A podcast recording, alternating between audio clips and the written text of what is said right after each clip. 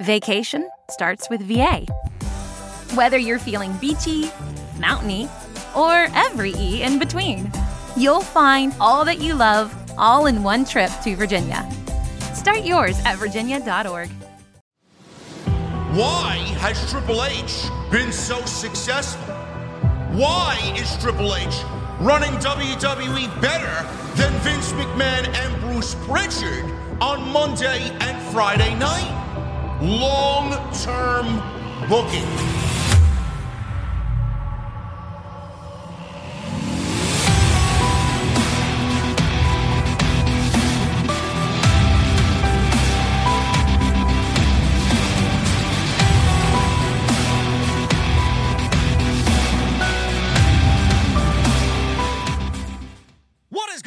Thank you so very much for joining me right here on Off the Script. This is your Monday Night Raw post show for January 22nd, 2024. I am your host, JD from New York. As always, coming to you live from the OTS venue. Thank you guys so very much for joining me on your Monday evenings, wherever you may be. The Royal Rumble is this Saturday, man. I am absolutely pumped for the Royal Rumble, man. We're ready to go. I'm super excited about what we've got so far going into the Rumble. It's going to be a big, big evening. I'm expecting big numbers. I'm expecting the venue to be jam-packed to a point where the venue cannot hold any more people. It's going to be great. Monday Night Raw set up what is going to be a very unpredictable and a very memorable Royal Rumble. I've said it for a few weeks now. The Royal Rumble is my favorite. I've been saying this for decades. The Royal Rumble is my favorite WWE pay-per-view of the year. But I've been saying this for the last few weeks. WWE has set up the men's, especially the men's, Royal Rumble to be the most unpredictable in years. And one of the main criticisms of the Royal Rumble every single year is that there isn't enough main roster talent believable enough to win the match to go on to wrestle for the championship at WrestleMania. This year, we have several. A lot of them, all of them, I should say, are coming off of the Monday Night Raw brand. There's nobody on SmackDown that's going to win the Royal Rumble. They're all coming out of Monday Night Raw. It's either going to be Cody Rhodes or CM Punk. Gunther is a dark horse. I would not be opposed to Gunther winning the Royal Rumble. I mean, he's been my pick since the late stages of 2023, before we even got to this point. That was before CM Punk came back to the WWE.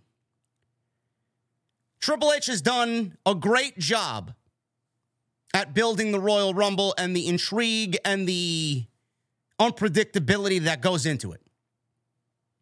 I'm very excited about what he has in store for us on Saturday night. With that said, two of the biggest names in the entire wrestling world were in the ring tonight, face-to-face, before the Royal Rumble. And coincidentally enough, they are the odds-on favorites to win the entire thing on Saturday night. And that is CM Punk and Cody Rhodes. We don't know which direction WWE is going in. It's either Cody wins the Rumble or Punk wins the Chamber. It's either Punk wins the Rumble or Cody wins the Chamber. They're both going to WrestleMania. Whether you like it or not, Cody is going to WrestleMania. He's wrestling Roman Reigns. He's going to win the Undisputed Heavyweight Championship, and he's going to finish his story. I don't know how many times I have to reiterate this. I will say it till I'm blue in the face. And if they don't do it, expect an epic rant the next night. That's what needs to be. I don't give a shit who you are, what you think about The Rock and all this other shit. Rock Roman needs to happen at WrestleMania, says the unintelligent eggplant fucking geek on social media. No, No, that's not the WrestleMania main event. The WrestleMania main event includes Cody Rhodes, however you want to swing it. Tonight further proved that fact. The WWE 2K24 announcement further proved that fact. I mean, Jesus Christ. Their tagline this year is finish your story. God forbid The Rock wins the Royal Rumble. Holy shit. Can you imagine? The Rock may be in it. Who the fuck knows? We don't know. That would be one awful ending to the Royal Rumble. Their stare down, their face-to-face, their promo back and forth tonight. Punk and Cody was, what are the cool words now? What are the cool things these kids say nowadays, man? These little keywords. Cinema? Yeah, it was that. This was cinema played out between two juggernauts in the world of pro wrestling. The first time that they've met face-to-face since both leaving AEW. A moment in time that I thought we'd never see, especially on this show. Punk in the WWE facing Cody Rhodes face-to-face. And what a promo they had. We're going to go over exactly what they said. We're going to go over why it was important.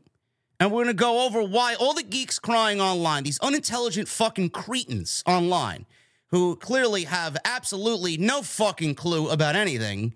All they were like, oh, well, why did they mention AEW? Why did they mention the Young Bucks? Why did they mention Tony Khan? I'm sorry, what did CM Punk and Cody Rhodes do in AEW together? Zero. Just like your fucking IQ, zero. Don't know why that would be pertinent. Don't know why that would be important to what we're telling here going into the Royal Rumble. Now, we don't need that. We don't need it. We shouldn't hear it. And it's not necessary. AEW, whatever happened over there, has no business being said or being talked about over on WWE television. It's over. Move on. Just move on with your lives. Give me a break. We'll go over why they didn't mention AEW as well. Seth Rollins. This was the big thing outside of the Punk and Cody promo. The one thing that a lot of people were waiting for because hangs in the balance. What hangs in the balance is the night one WrestleMania main event. And a lot of different directions that WWE could obviously go in.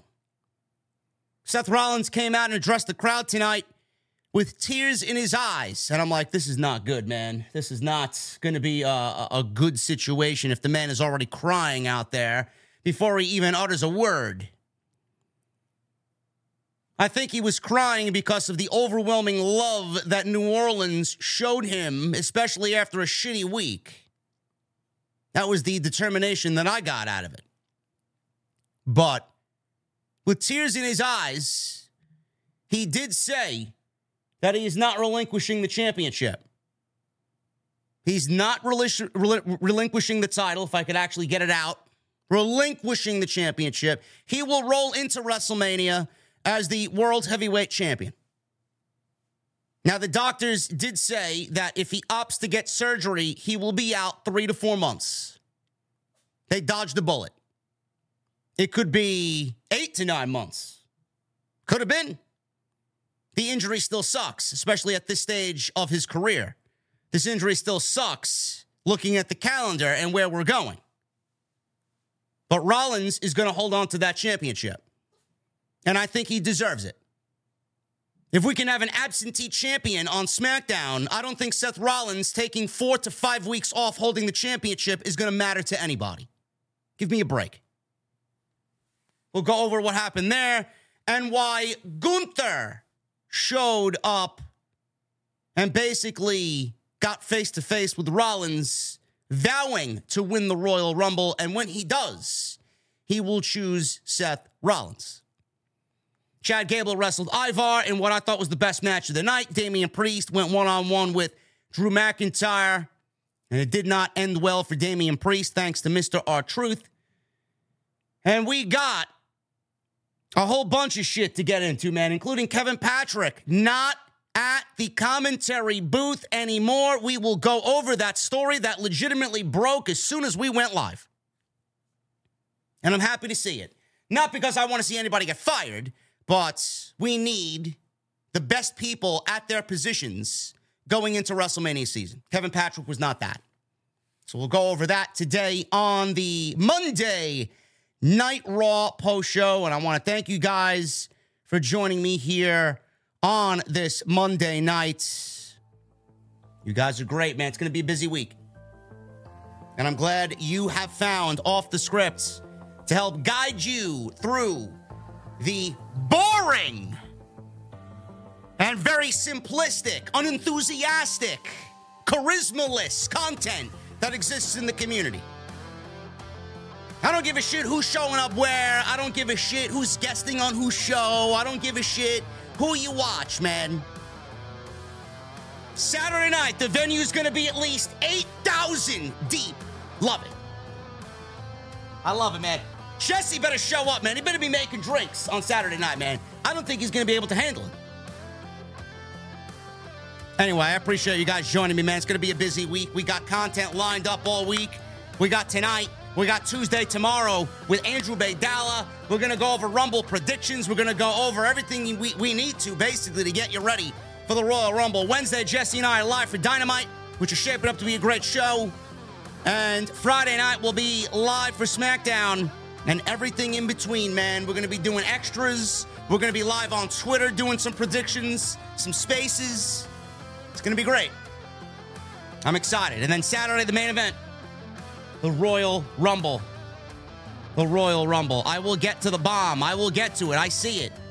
Let me get my spiel out of the way first. Appreciate you guys. Thank you. Follow me on social media at JD from NY206, X, Instagram, TikTok, and Cameo. Very important, man. You guys want to keep up to date on what's happening here? Follow me on X. Hit that subscribe button down below. Turn on the bell for notifications. Make sure you guys go out and check out all the other content on the channel. There's plenty of it. We uploaded a video on Saturday, 35 minutes long, about what the direction for WWE would be if Rollins needs to vacate the championship, which right now we still don't know.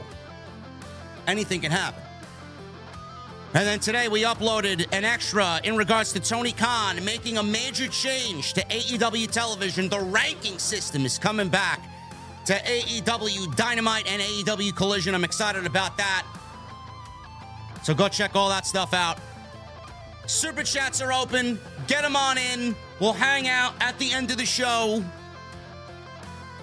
It's up to you guys how long we stay here, man. It's in the palm of your hands. Memberships are open. Get them on in. Go get your merchandise. We got brand new hoodies. Go get yourself a hoodie, man. I saw them. I felt them. They look great. They feel great. Go get yours today. Support the show by getting a beautiful hoodie. Link is down below in the description. And you see the shop right underneath the video player that you may be watching me from. And tonight's show is sponsored by my great friends over at Manscaped. We're back with Manscaped this holiday, or I guess it's the holiday season, man. Valentine's Day is coming up, right? Yeah, man, I mean, Valentine's Day. You're going to need Manscaped for Valentine's Day, man. So, yeah, it is a holiday. It's holiday season. Go get yourself some Manscaped. We'll talk about my great friends over at Manscaped a little bit later on in the show tonight on OTS. And please hit that thumbs up. Let's try for 1,000 likes. That's 1 with 3 zeros, geeks. Hit that thumbs up. The best way to support the show is by hitting the thumbs up right here on OTS. Let's start by going over this Kevin Patrick news, man. I want to get into this before we get into the Monday Night Raw stuff because we don't like Kevin Patrick. We don't. I thought Kevin Patrick did a shit job on Friday Night SmackDown and on Monday Night Raw. But the news broke. This is coming from bodyslam.net, posted on X at 11:09 p.m. This evening, Kevin Patrick set to be removed from the commentary booth on Friday night SmackDown, and I love to see it. If my shit would load, thank you, bodyslam.net, for your shit servers. Let's see what we got. Are we going to get the fucking report? We're loading up here, man. I guess there we go. Thank you, bodyslam.net. Really appreciate you. The SmackDown commentary team is set for a change. According to sources, Kevin Patrick is set to be removed from the Friday night SmackDown commentary team. SmackDown is set for a change. Kevin Patrick is out. No replacement named yet. Reason I was given, it wasn't working out. Good. Absolutely fantastic. Patrick made the move from CNN and Apple TV to WWE in 2021, where he became a backstage interviewer and a panel host. He would join the Monday Night Raw commentary team in October of 2022 before moving over to SmackDown late last year, working alongside Michael Cole and Corey Graves. They moved Michael Cole over to Monday Night Raw exclusively with Wade Barrett. That was the commentary team on Friday Night SmackDown. They moved them over there because they are the best commentary team that we got right now in the WWE. And with WWE lining up a TV rights deal, which is going to net them at least 40% increase over what they're getting now for Monday Night Raw, Monday Night Raw will become the A show, the flagship show once again, and they need their flagship commentary team on Monday night. I mean, that is as academic as it comes. Kevin Patrick just wasn't working out, man. I have nothing against the guy, absolutely nothing against who he is. I don't know who he is.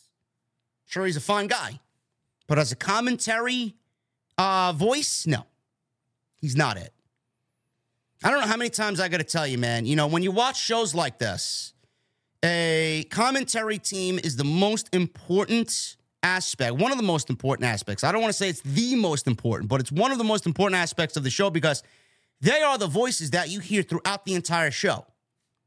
And his voice doesn't work. It just wasn't working out. It wasn't. You know, I have nothing against his accent. I love where he's from. I've been there. I spent the week there. It was fucking beautiful. I can't wait to go back. But his accent just doesn't fit the bill for what we need here. He's not a good storyteller. He's not a good pro wrestling match caller. He doesn't call moves. He doesn't name the moves what they are. He relies on Corey Graves too much. Corey Graves finds himself correcting him almost weekly, time and time again. And it's just that. WWE has had a problem finding a true voice that will eventually replace Michael Cole, who's not going to be able to do this forever. And Michael Cole has only gotten better with age. I mean, he's better now than he ever was in his entire career, Michael Cole. I hated Michael Cole.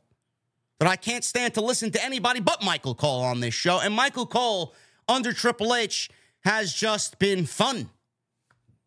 Michael Cole working alongside Pat McAfee was fucking great. He had a blast. He actually became a human being. Him working alongside Corey Graves is fucking phenomenal. Him working alongside Wade Barrett is great. Michael Cole is a GOAT. Is he the greatest of all time? No, not in my opinion. The greatest of all time is Jim Ross. My favorite commentary team of all time is Bobby the Brain Heenan and Gorilla Monsoon. Nobody will touch what they did ever. But the greatest play-by-play man of my generation is Jim Ross. Now, I could sit here and tell you, you know, Mauro Ranallo's the guy. I can't sit here and tell you that. That's who I would pick. I mean, I'd fucking call Mauro up tomorrow and ask him what he wants to do. Hey, man, you want to come back? Blank check waiting for you in Stanford. Can you make the flight? I don't know what's going on with Mauro. I know he does boxing. I know he's got his own thing going on. He is someone that struggles with mental health. Haven't heard anything about Mauro. I mean, he's been off social media. We don't even know if Mauro is doing much of anything nowadays outside the boxing, but he's off social media because it's fucking a toxic cesspool. I don't blame him. Who knows how much of that went into his mental well-being. A lot of what happened in WWE when he was there did not help his mental well-being. Vince, Bruce, everybody that looked down on him because he was a Triple H hire, JBL, all these people bullying him. For what reason, I still don't know to this day. I mean, they should be fucking ashamed of themselves. But it's not the same WWE anymore. Vince is not there. Bruce has zero power. Kevin Dunn is gone. It's not the same WWE anymore. I know Mauro's not everybody's cup of tea, believe me. But when Mauro called a wrestling match and when Mauro got involved with calling WWE, there was nobody at his level when he did it. Half of the reason why TakeOver was the best wrestling show on the planet every quarter was because of Mauro. The reason why NXT was leagues better than any pro wrestling show in the world was because of Mauro. He's a master storyteller. He's a student of the game. He calls it like he sees it. He's as knowledgeable as they come. He's a fucking human encyclopedia. That's who I want to model myself after. Mauro. WWE's had a very difficult time of finding the next voice. Who's the next voice? They had the next voice. Tom Hannafin. Tom Phillips, who now does TNA. He was their next voice. He got in trouble. He got into some hot water, and he fucked his career up in WWE. But what him and TNA have done have been great. He's the voice of that company. That voice is something that I could have gotten used to on WWE television. He was the guy. What WWE more than likely will do is now call up Vic Joseph from NXT, and we have to kind of reel Vic Joseph in because sometimes he gets a little bit too eccentric out there on commentary, and he pretends like he's being stabbed in the back by Jason Voorhees a couple of times a match. Oh! Oh! Like, bro, what are you doing, man? You being stabbed? You jerking off behind the desk? What the fuck are you doing? Ridiculous. I don't want to hear that on Monday night or Friday night now. But they'll probably call up Vic Joseph. Don't know who they slide into the NXT realm. Don't really care. I don't really watch NXT much anymore. I'll tune in when I have a free moment. But they'll probably call up Vic Joseph, is my guess. Who knows? Maybe come Friday, we'll see Mauro with his glasses sitting at the desk. Mamma mia! I wish. Tom Phillips will serve as a great panel host and a great backstage interviewer. Commentary was not for him. Let's get into the show. I know you like my Vic Joseph. I know. First of all, I gotta shout this guy out, man, before I forget. I forgot twice now. I apologize. Round everybody.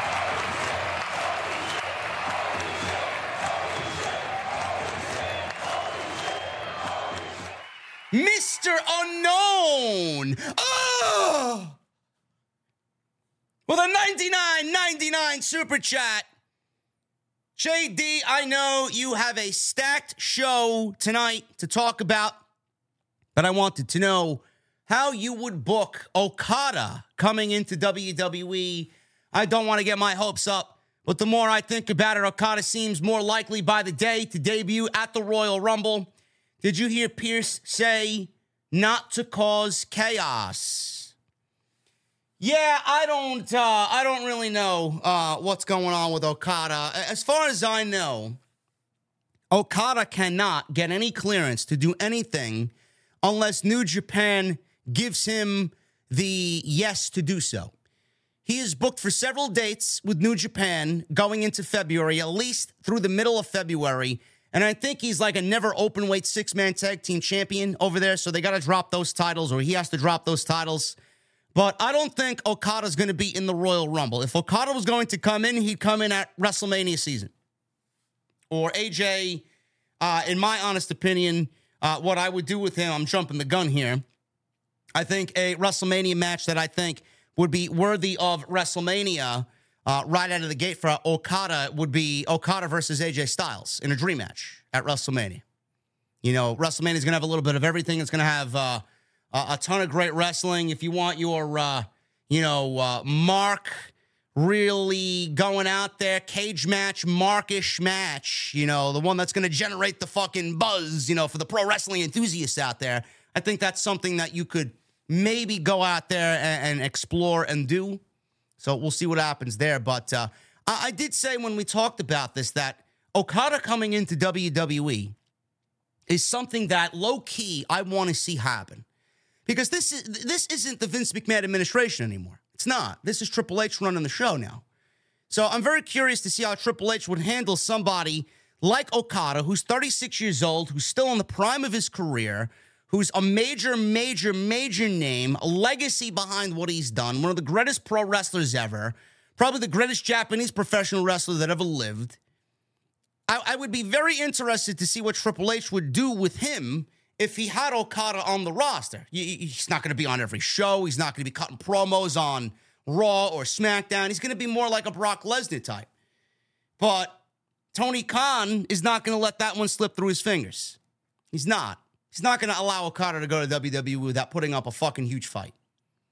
But WWE is in the market, and I'd love to see that. You know, Okada is going to go to AEW based out of familiarity. A lot of that has to do with familiarity. A lot of those people are his friends. A lot of those people he's worked with before. A lot of those situations that would occur in AEW are home to him. That is basically a home base for him, just like New Japan is. Tony Khan's going to allow him to go live in Japan, wrestle in Japan when he wants, and nothing really is going to change outside of when Tony Khan picks up the phone and says, hey, man, I need you. But what has Okada done that he hasn't done already with that roster? He's wrestled everybody. To me, the idea of Okada against a Randy Orton, Okada versus a Finn Balor, Okada versus Drew McIntyre, Okada versus Punk, Okada versus Rollins, Okada versus Lesnar. I mean, that's the shit that's going to fucking make me get goosebumps. That's the type of shit I want to see. I want to see what Triple H does with Okada. Will he have the same theme music? Will Triple H honor the legacy and who Okada is? I mean, it's just something that I genuinely am curious about. I don't know. But the safe bet is him going to AEW. Where's he going? Where the fuck is he going? You know, Tony's going to pay him. Tony's going to get his theme. Tony's going to give him whatever the fuck he wants. Tony's going to allow him to live in Japan. He's not going to have to uproot his life. I mean, what is Triple H going to give Okada that Tony Khan can't? One thing, a WrestleMania main event. Everybody wants a WrestleMania main event or a WrestleMania moment. But Tony's got something that's similar to that, but not quite, with All In. It's going to be a very interesting free agency season. Tony is very confident that he's landed two of the greatest pro wrestlers in the history of the business, Mercedes Moné and Kazuchika Okada. So we'll see what happens. Can you imagine an AEW roster with Okada, Bryan Danielson, Kenny Omega, Jay White, Will Ospreay, I mean, MJF, Adam Cole? I mean, holy fucking shit, man. You talk about action figures in Tony Khan's toy chest. It's just unbelievable. Seth Rollins. This was the reason why everybody watched tonight's show. The World Championship is hanging in the balance tonight. What is happening? Is he walking into Mania as the champion, or is he relinquishing the title? Will the title be on the line in the Royal Rumble? Will the title be on the line at the Elimination Chamber? We had a bunch of different theories. None of them, at the end of tonight, are going to sit, and WWE's going the simplistic route. Seth Rollins will remain your world champion. So Seth Rollins, he comes out, everybody's singing his song. Rollins is very solemn. He's very low-key, not really overly enthused. He made his way out limping with a knee brace on, no crutches, which is a good sign. The graphic that we got on the screen noted that he's been champion for 240 days.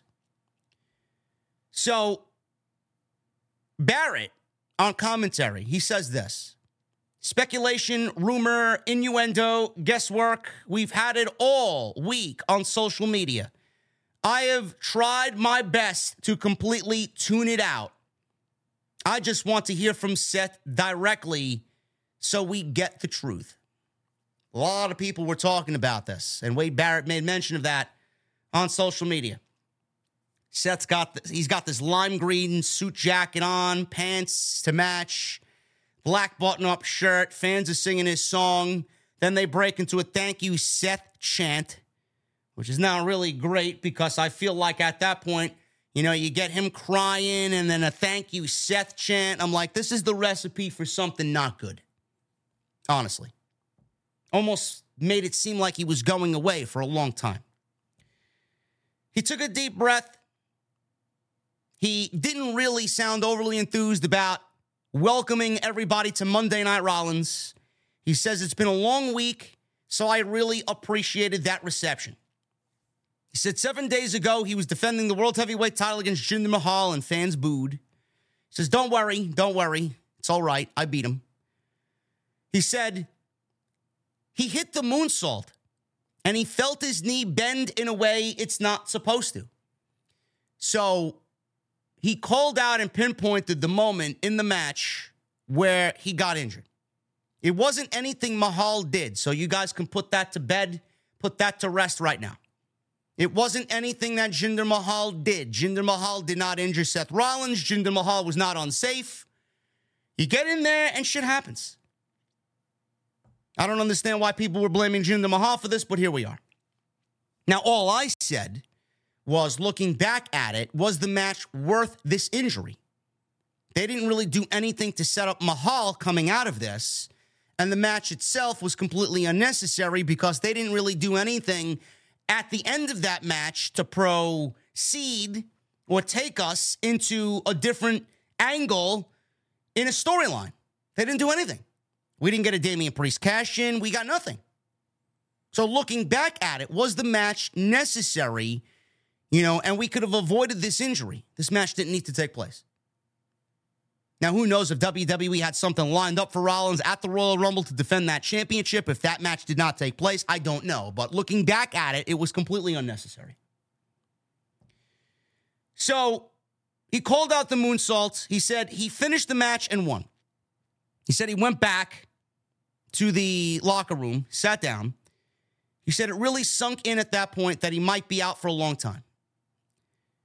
He said earlier in the night, he had spoken backstage with every title defense. He only gets better and he only gets stronger. He felt hopeless when he couldn't bend his knee, and he felt like a bit of a liar. He said he thought for the first time there was a real possibility that he might miss WrestleMania.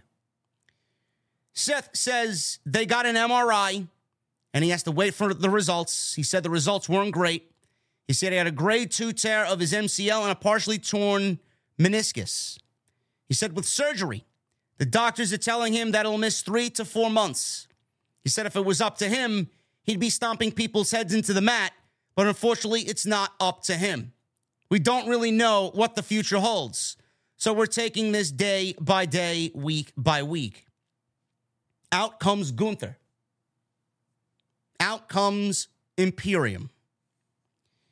So Gunther gets into the ring, and he's got this prickish, heelish smile all over his face. Love when Gunther just loves to laugh and giggle and fucking smile sarcastically like a prick. Just fits him so well. He stepped towards Seth, and Seth said, if they're there to make an example out of him, just do it and stop wasting everybody's time. Gunther said he should just concentrate on him.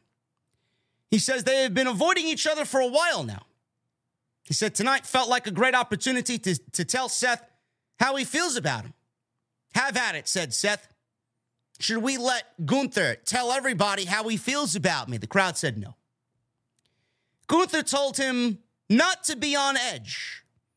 He said, Seth has been labeled a workhorse champion right out of the gate. He said he aimed to bring honesty and honor to every one of his title defenses. A champion everyone here can be proud of, just like me. He said, now that Seth is hurt, it pulls on his heartstrings to see him in this condition. He said, finding out he might not make WrestleMania makes him sad. It doesn't make Gunther sad. In fact, he's internally laughing at Seth Rollins. Seth said, he and his boys should have let him finish. You came out here way too early and interrupted me. He said, what I was about to say was that I don't give a damn what the doctors tell me. Fans broke out into cheering for Rollins here because they knew exactly what he was going to say. He said he's going to work as hard as possible to rehab. He said he will keep his promise and he will take that title into WrestleMania. Gunther then smiled. He said he'll do everything in his power to walk out of WrestleMania as the world heavyweight champion. Gunther said that's great, and he's happy to hear it. He said this week he's standing tall, telling him he's going to do everything it takes to walk into and out of WrestleMania as champion. He said he'd do the same thing if he were in Seth's position. He said he reminds him of himself. From one great champion to another great champion. On Sunday, I'm going to win the Royal Rumble, and I'm going to choose you as my opponent in Philadelphia. He said he will target his knee and his back and anything else that isn't 100% and become the world heavyweight champion. Seth said he appreciates his honesty. He said he can challenge him if he wins the Rumble, but remember who you are coming after. Gunther said, you better remember who is coming after you. He threw the mic down. They shook hands, surprisingly, and that's the way the segment came to a close. Now, I want to talk about Seth Rollins first. The fact that he came out there without crutches, he made it out there on his own power, he got in the ring wearing a knee brace, those are all good signs to me. Those are all good signs.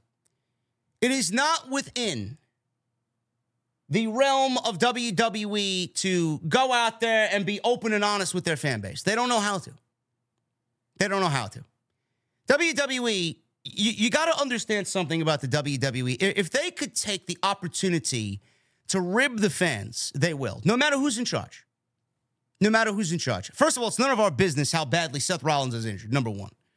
Number two, if WWE could embellish a little bit to tell a greater story, they will, especially Triple H. If they could embellish to tell a greater story, then they will do that. We don't know. Is Rollins hurt? Yes, he is. Is Rollins going to be wrestling anytime soon? No, he will not. Is he as badly injured as they made it out to be, as social media made it out to be? We don't know. And that's the great thing about this. We don't know. I don't want a situation where Rollins rehabs, gets better, and goes to WrestleMania and then re-injures himself badly to a point where he's going to be out longer than 3 to 4 months. I do not want that to happen. I think we should avoid that by all costs. But if Seth and his doctors and WWE's medical staff deem him ready to go for WrestleMania, then I think we should trust all of those men and women involved in making Rollins get to that decision. Nobody knows Seth Rollins better than Seth Rollins. If he feels like he could go, he's going to go. Rollins has been champion for 240 days. Rollins is the workhorse champion. Rollins' mission statement was to make this championship the title that we need in the absence of Roman Reigns, who only has how many defenses last year? 5? Give or take. We have an absentee champion on SmackDown. Rollins made it a mission statement to make this championship mean more than a lot of people gave credit for. And he's done that. Whether you like Rollins or not, whether you think he's flamboyant and just out there, bizarre with his character, who gives a shit? Is Seth Rollins a great wrestler? Absolutely. Is Seth Rollins a great champion? Absolutely. Has Seth Rollins put everything into this title reign? Absolutely. He seemingly has gotten better as the reign got longer. And he's about to hit the pinnacle with what happens at WrestleMania. This couldn't have come at a worse time. But again, I have to stress to you guys, we don't know. We don't know. But what I don't want to have happen is him wrestling a Gunther or him wrestling a CM Punk and him blowing his knee out completely, where it's going to be 8 to 9 months, 9 to 12 months, 12 to 18 months. We don't want that. He doesn't deserve that. And neither does his opponent or the world championship. The fact that Gunther was out there, it proves a few things. One, this was the original plan. Seth Rollins versus Gunther was the original plan for WrestleMania. I don't know where things got thrown out of whack. Again, I don't know. I can't sit here and tell you who's going to win the Royal Rumble. I can't. And I love that. It's either Cody or Punk. But why can't it be Gunther? Why can't it be Gunther? The only reason why I don't think it would be Gunther is because I feel like Gunther is going to be in the ring at WrestleMania with Brock Lesnar. I think that's the end goal here for Gunther before he moves on to the World Championship. Now, WWE could absolutely have Gunther win the Royal Rumble, and we don't even do the Brock Lesnar match at all. And maybe they save that for Saudi. Maybe they save that for Bash at Berlin. Maybe they save that for SummerSlam. I don't know. But if Rollins mentioned that he's going to be out 3 to 4 months, he's eventually going to need to get surgery. I can't imagine this is going to be an injury where he just goes through rehab and it's just magically going to go away. Why would you not want to get surgery to repair an injury like this and operate at 60%, 65%, or however many percent, instead of getting surgery and operating at 100%?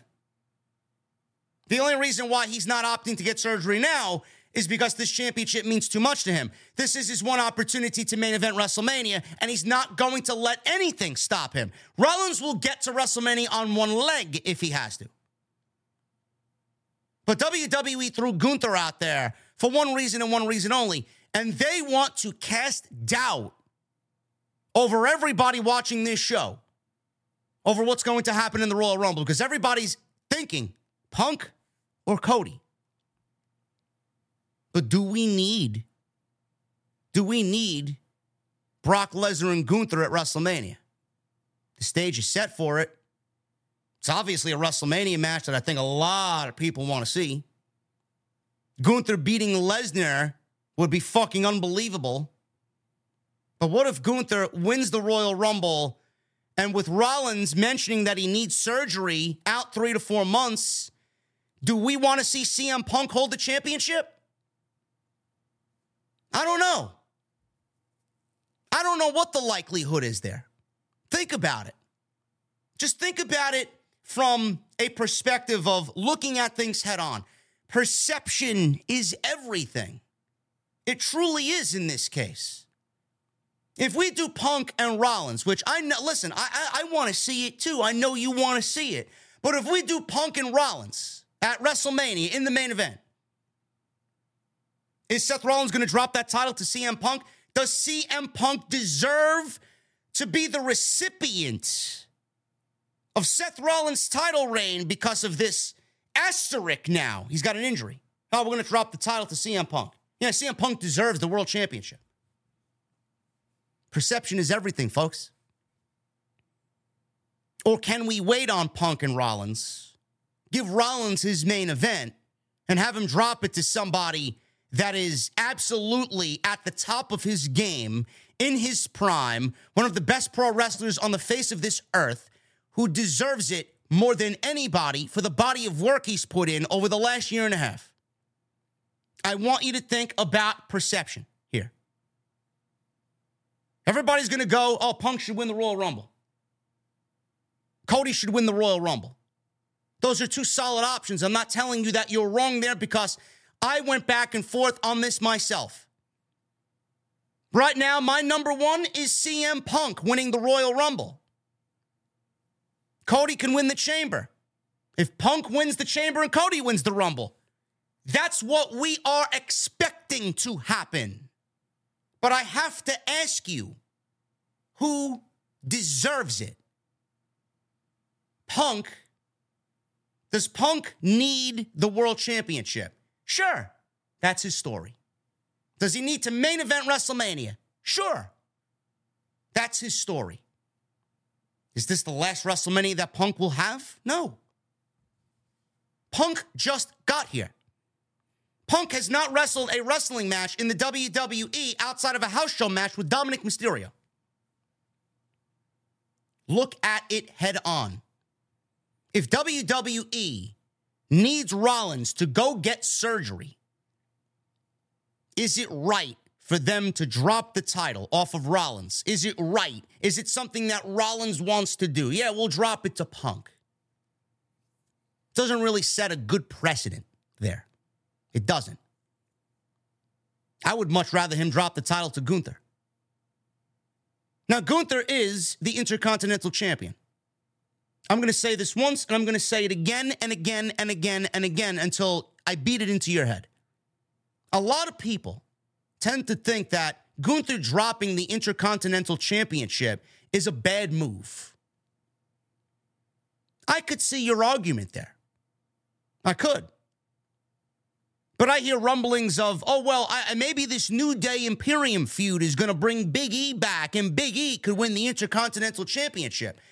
I would be all for that to happen. But I mean, you're wishing upon a fucking star if Big E is going to be in the Royal Rumble and then him being set up for a match against Gunther at WrestleMania. Again, you're speaking in what-ifs here. That's great. It's a fantasy book. Listen, I would love to see that happen. Is there anybody else on the roster that I'd love to see take down Gunther and end his reign? On Monday Night Raw, there is nobody.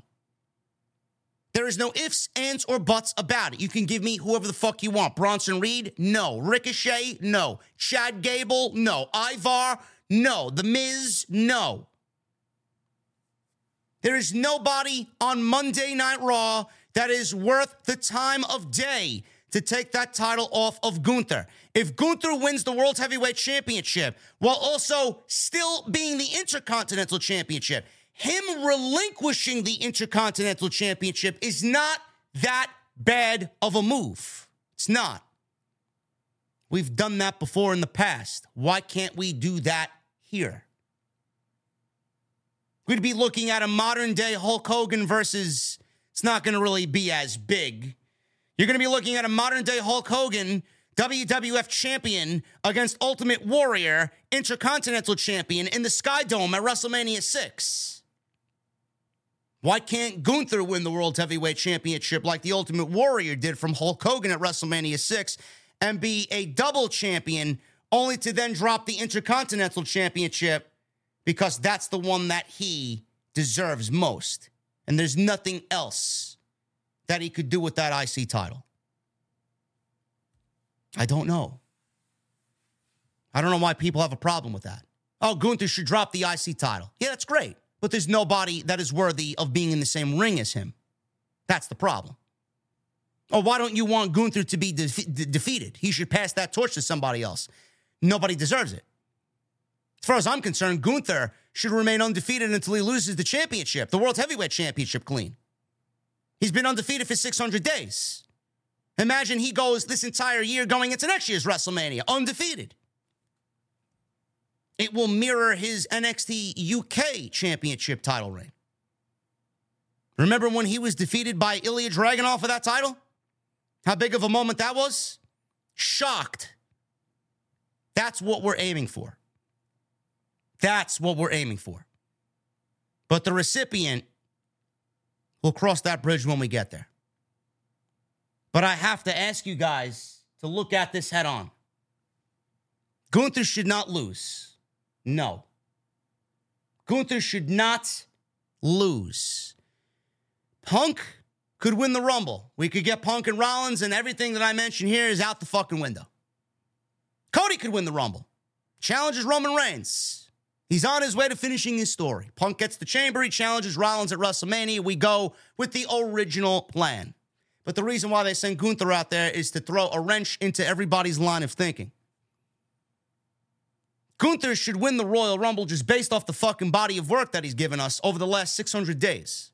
And if Rollins needs surgery and he's going to be off TV, and we're not going to get the Punk and Rollins match imminently anyway because they want to wait till he's 100%, so why not give Gunther the championship, and then we do Rollins and Punk without the title on the line and put it on at SummerSlam? I don't get it. Rollins, Punk at SummerSlam, Cody, Orton at SummerSlam, whatever Reigns wants to do at SummerSlam, whatever. Don't know. But I want you guys to look at it head on. The Rumble now looks even more unpredictable. And we may still end up getting Lesnar versus Gunther at WrestleMania. We don't know. But I found that Rollins, doctors are telling me I'm going to be out 3 to 4 months. Rollins is going to rehab. Rollins is going to pretend he's Shawn Michaels at WrestleMania 14. His back was fucked up. His back was fucked up against Stone Cold Steve Austin. Finished the match, though. What happened after that? He elected to get surgery. Stone Cold was the man. He was the guy that they belted, and he took off from there. Literally the same thing could happen here with Rollins rehabbing, good enough to wrestle. Gunther dominates. We crown a new champion, and Gunther relinquishes the IC title on Monday.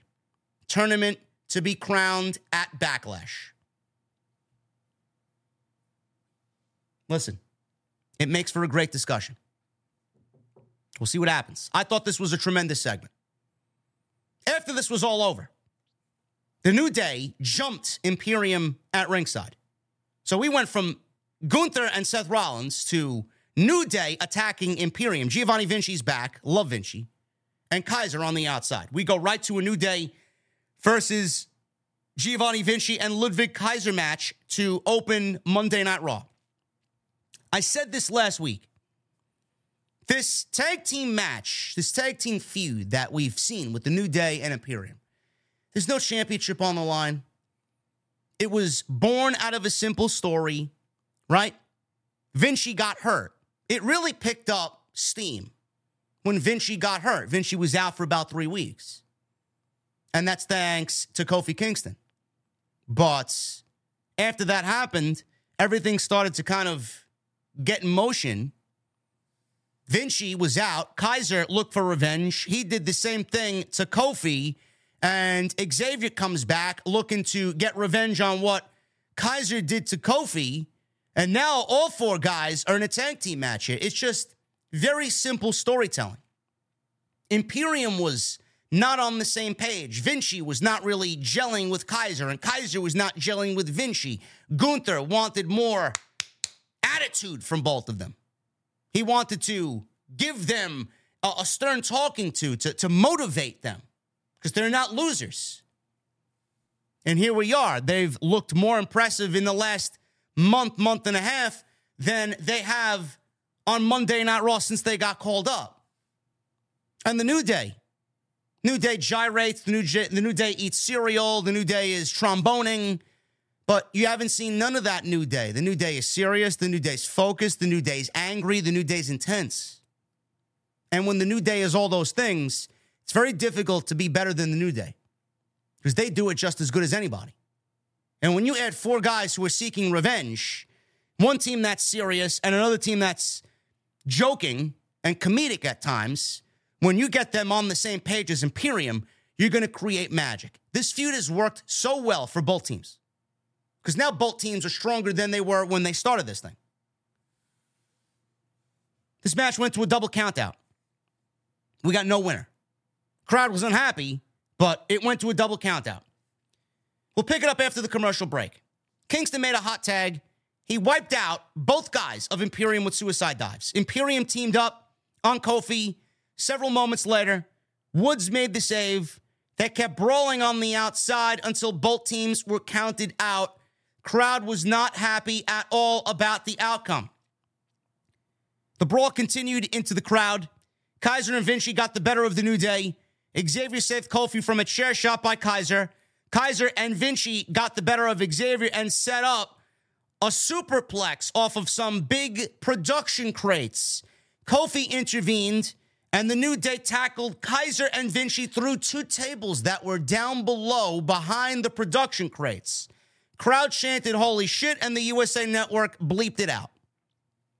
It makes me cringe.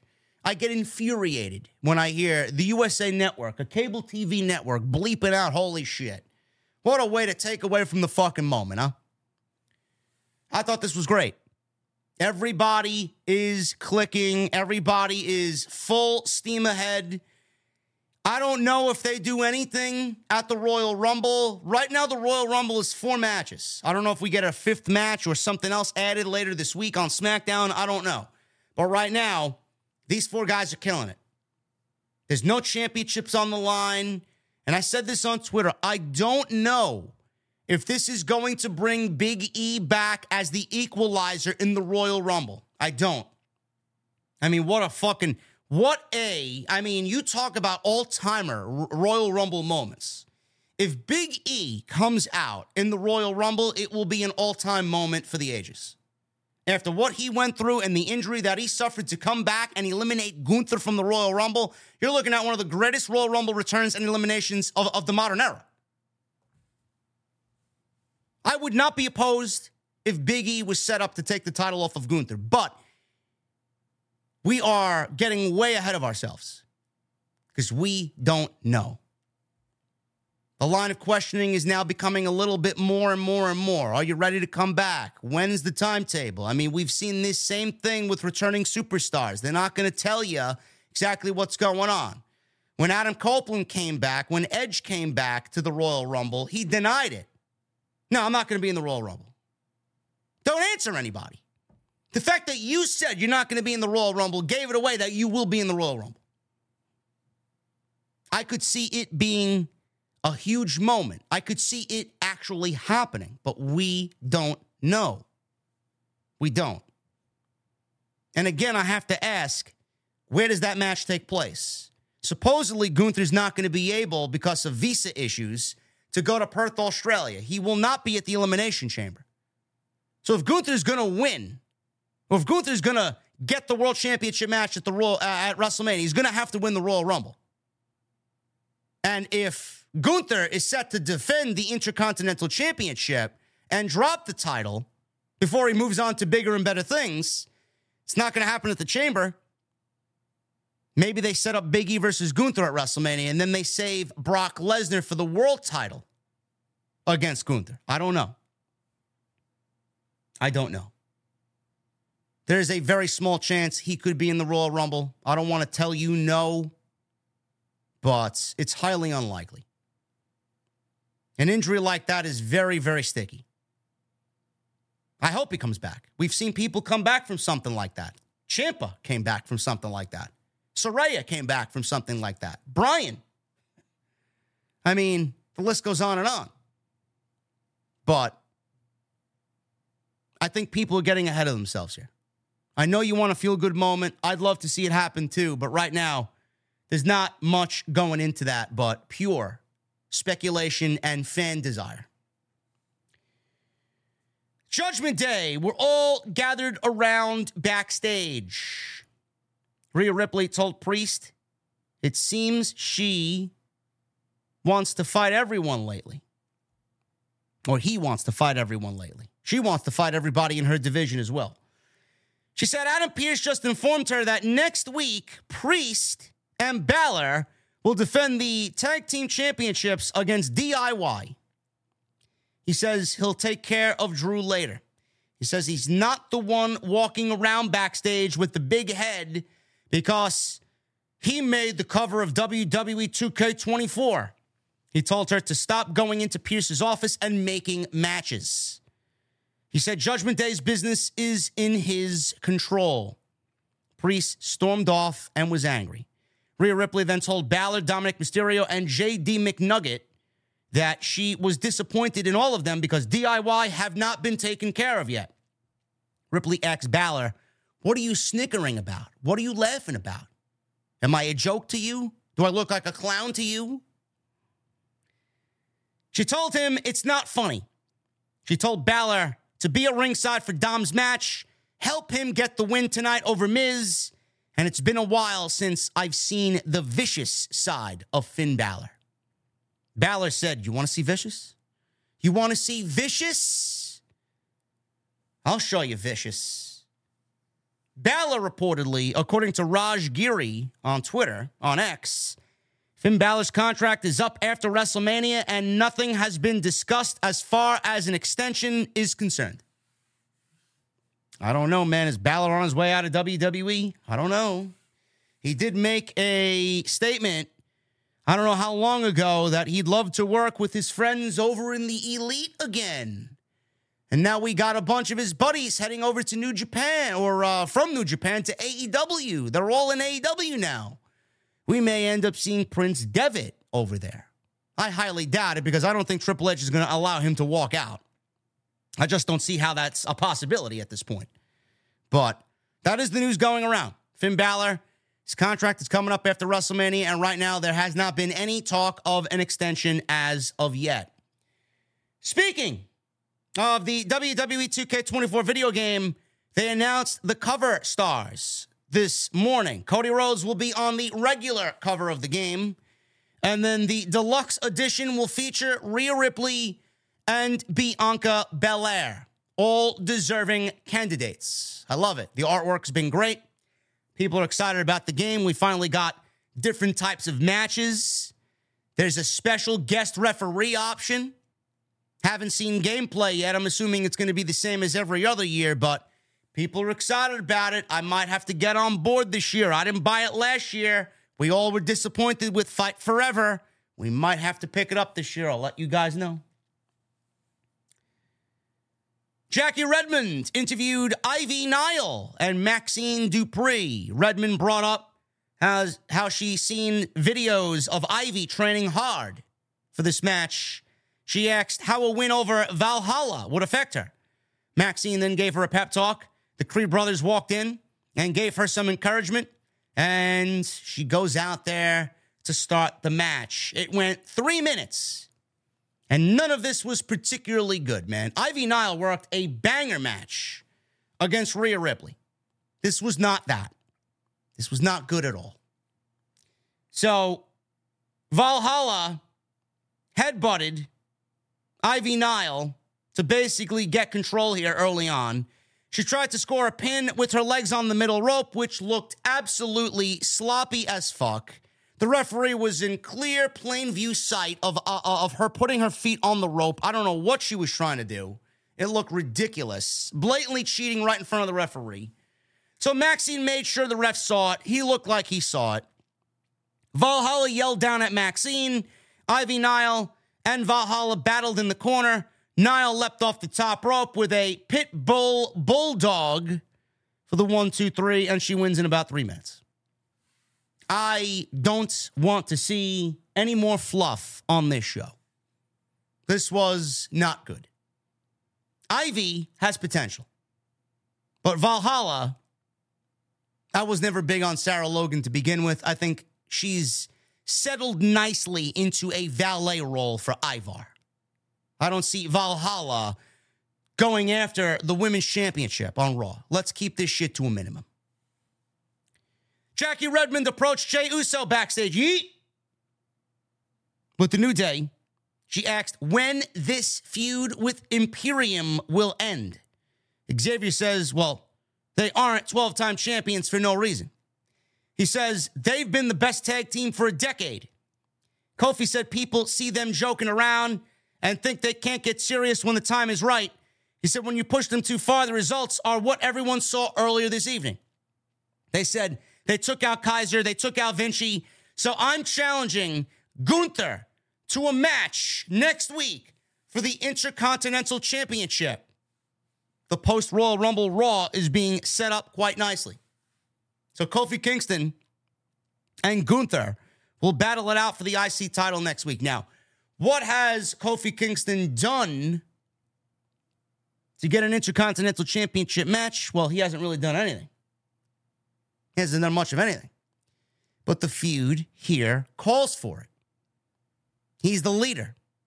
Kofi's going to try and cut down the leader of Imperium so that he ends this once and for all.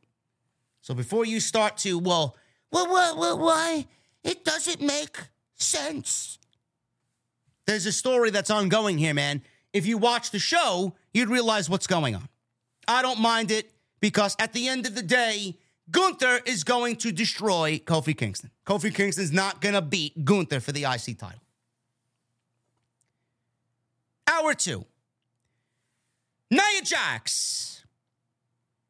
Nia Snorlax. She puts me to sleep like Snorlax. Made her ring entrance. She said the last time she faced Rhea Ripley, she got squashed. She said the first time she faced Becky Lynch, she got squashed. She said Becky and Ripley want to face each other rather than her. She said this Saturday at the Rumble, she's going to kill both of their dreams and go to WrestleMania. She was interrupted by Becky Lynch. Becky then made her way to the ring. She yells, "Shut up, Nia, you dope." It's great, Becky. It's real serious there. She said beating her gives her something else to talk about for the next 5 years. She says she has a target on her back going into Saturday, but so does Nia. She said that locker room doesn't agree on anything except one thing. Nobody likes you. Kind of feels like me in the IWC, man. Nobody likes me. Everybody wonders why we have such a big audience every single night. Why is that? Maybe because I'm not fucking boring. Maybe what I deliver here is an actual fucking show instead of ending my stream after 50 minutes like half of these fucking lazy, no good fucking content creators. I don't know. What is it? I can't tell.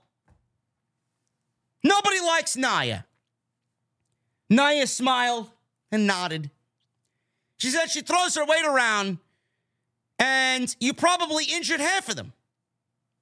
Are we indirectly calling Nia Jax large, Becky? Are we calling Nia large? Is there going to be a cancel brigade after Becky Lynch tonight? She said she's not sure if she's going to enjoy what she's going to enjoy more, winning the Rumble for the second time in her career or watching Nia Jax lose. Bayley interrupted. Bayley's out there, man, my girl Bayley. Both of you idiots are going to lose. She gets in the ring, and she made it clear that she's going to win the Royal Rumble and point up at the WrestleMania sign. Bayley jumped Becky. Nia Jax stomped on Bayley. Becky then went after Nia Jax and then gave Bayley a manhandle slam. Jax threw Becky over the top rope, and then she leg dropped Bayley's chest and eyed Becky from the ring. Bayley got her ass kicked here. I wonder if that's a little nod to Bayley going the distance and winning the Royal Rumble. I'm making a prediction right now. I'm saying here with full confidence that Bayley will win the Royal Rumble. I'm going with Bayley to win the Royal Rumble on Saturday afternoon or Saturday night for the women. Now, Becky's a good option. Becky's obvious, though. Nia's not going to win. And I'm sure Nia will be a part of the Final Four. Nia's going to have double-digit eliminations, I'm sure. Liv Morgan is the dark horse here. I know you Liv Morgan stands out there. You love your Liv Morgan. I know it, but let's be real. Liv Morgan in WrestleMania in a major women's championship match, not going to happen. Not going to happen. She'll be there. She'll be in the Rumble. She'll have a nice little return, but I don't think she's going to win it. I'm going with Bayley to win the Royal Rumble. But outside that, I mean, we don't really know who else is in the Royal Rumble. I mean, we got Becky, we got Nia, we got Bayley, and we got, who else is in there? Bayley, Becky, Nia, and Bianca. That's it. They announced 4 women for the Royal Rumble. So we need 26 other women. Hopefully they know what they're doing. I actually quite like that I don't know who any of these women are. Same thing with the men. I don't know. Love it. This segment nobody gave a shit about. I didn't really like to see Bayley get squashed here, but I'm going to take it as a positive. I'm going to take it as a net positive here. Bayley got her ass kicked, so maybe they're setting Bayley up to win the Royal Rumble. I don't know.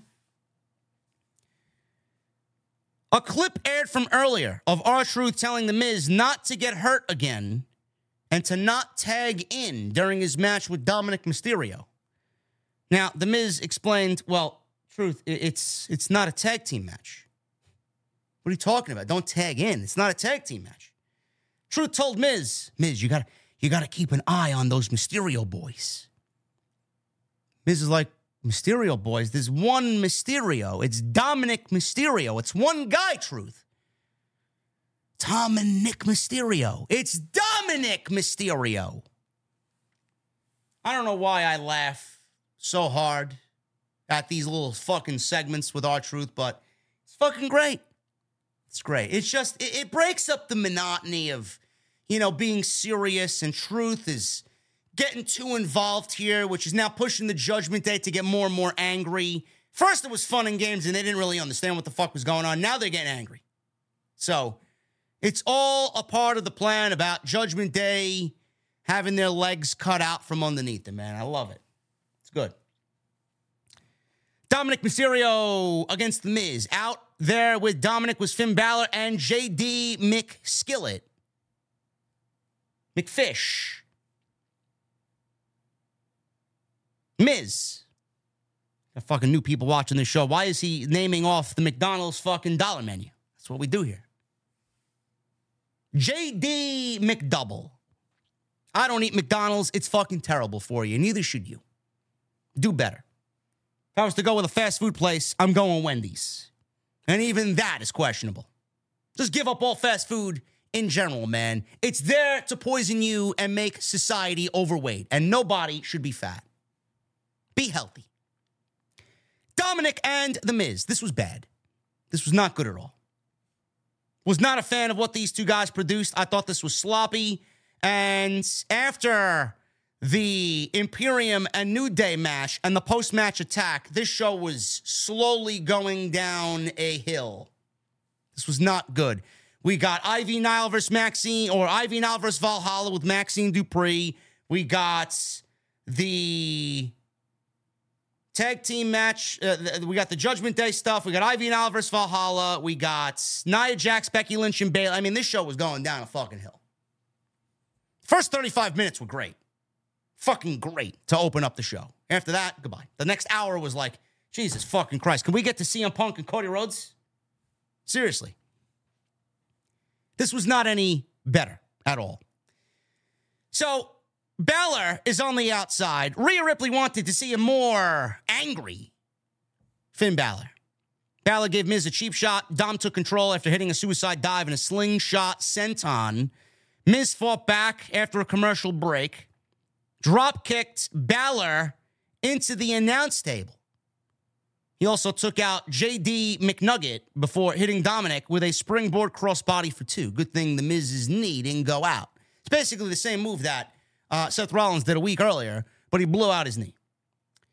So Miz avoided a 619, but there was a referee distraction by J.D. McSalad. He allowed Balor to kick Miz in the head.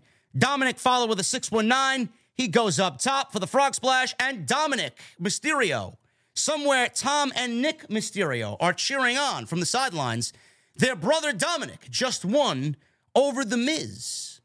Post-match, Balor attacked Miz. He was furious and just laying in ground and pound shots here on The Miz. Johnny Gargano and Tommaso Ciampa ran out for the save. Miz gave Dom a skull-crushing finale. Balor saved McDonough from a meet him in the middle by DIY. So DIY, man, they got that tag team title match next week. I'm expecting new tag team champions next week in Tommaso Ciampa and Johnny Gargano. Sadly, when DIY came out in New Orleans, they got absolutely zero reaction.